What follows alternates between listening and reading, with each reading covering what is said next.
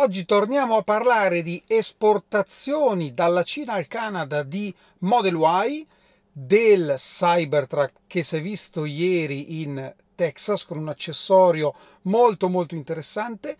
Parliamo della produzione alla Giga Texas e di una piccola novità nell'ultimo aggiornamento dell'app. A tra poco!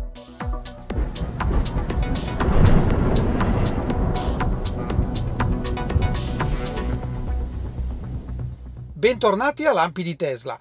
Qualche giorno fa abbiamo parlato dell'inizio delle esportazioni di Model Y a trazione posteriore verso il Canada, quindi dalla Cina al Canada. Negli Stati Uniti questa versione non esiste, non è presente nel configuratore, ma diciamo che la versione, chiamiamola standard range, è quella prodotta in Texas con la, il pacco strutturale batteria 4680 ma con due motori. Tesla probabilmente ha valutato eh, di eh, esportare appunto dalla Cina al Canada eh, la versione a trazione posteriore esattamente identica a quella disponibile in Europa perché probabilmente riesce con la produzione a soddisfare la domanda.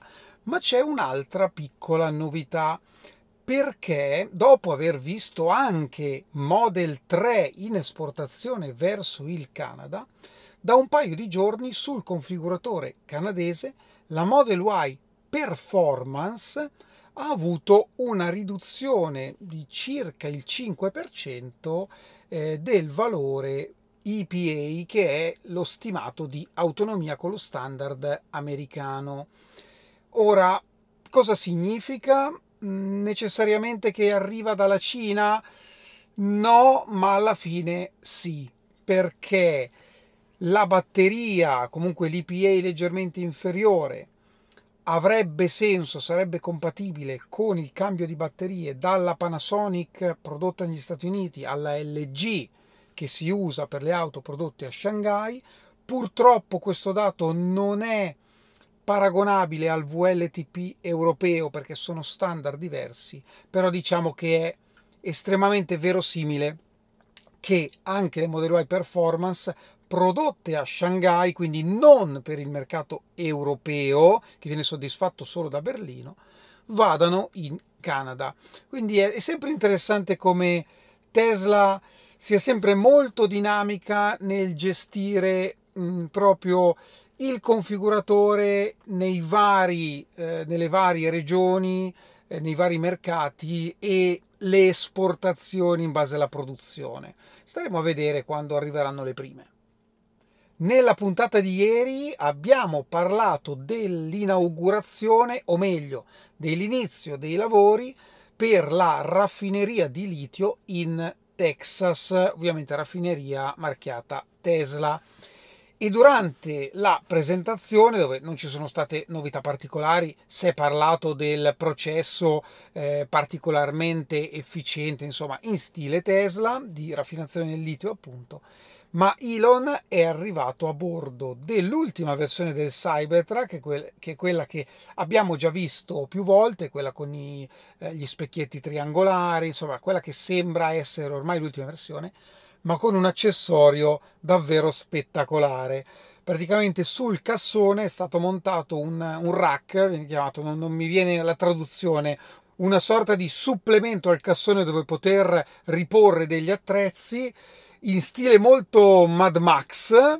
Però Elon ha detto che non è un accessorio ufficiale, ma che è stato fatto come esemplare unico proprio per l'evento, ma che, e questo è il punto molto interessante, nel cassone del Cybertruck, così come avviene comunque mm, in linea di massima per tutti i pick-up americani, ci sono moltissimi punti di aggancio per accessori anche di terze parti. Quindi io credo che il Cybertruck darà il via a una marea di aziende che produrranno accessori specifici per quel mezzo. Comunque spettacolare.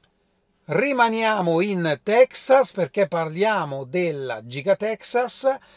A seguire ormai a, rispetto a Berlino, anche in Texas si è arrivati a 5.000 Model Y prodotte in una settimana. Quindi annualizzando siamo a 250.000 auto l'anno. Ovviamente questo numero non si ferma qui, si va avanti. Direi che ormai Berlino e Austin stanno andando avanti di pari passo con Austin leggermente più indietro.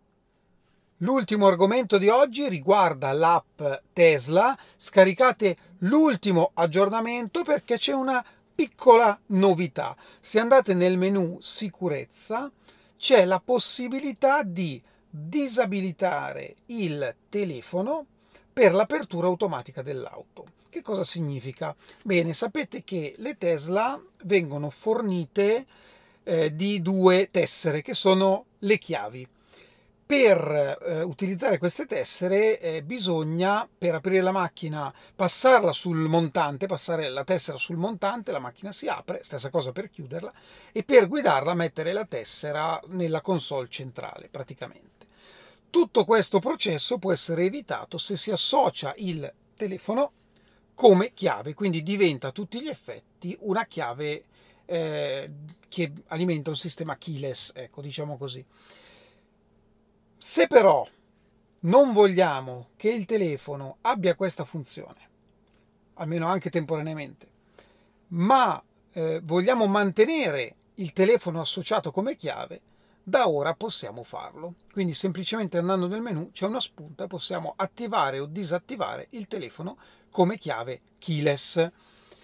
Può essere utile? Ma ci sono situazioni in cui magari, anche se io sono vicino alla macchina, non voglio che la macchina rimanga aperta e quindi posso disabilitare magari temporaneamente questa funzione. Se magari ho due telefoni, posso disabilitarla su uno dei due, insomma, ci sono vari utilizzi. E comunque è sempre meglio avere un'opzione che non averla. Questo è tutto per oggi, io vi ringrazio come sempre e ci vediamo alla prossima. Ciao!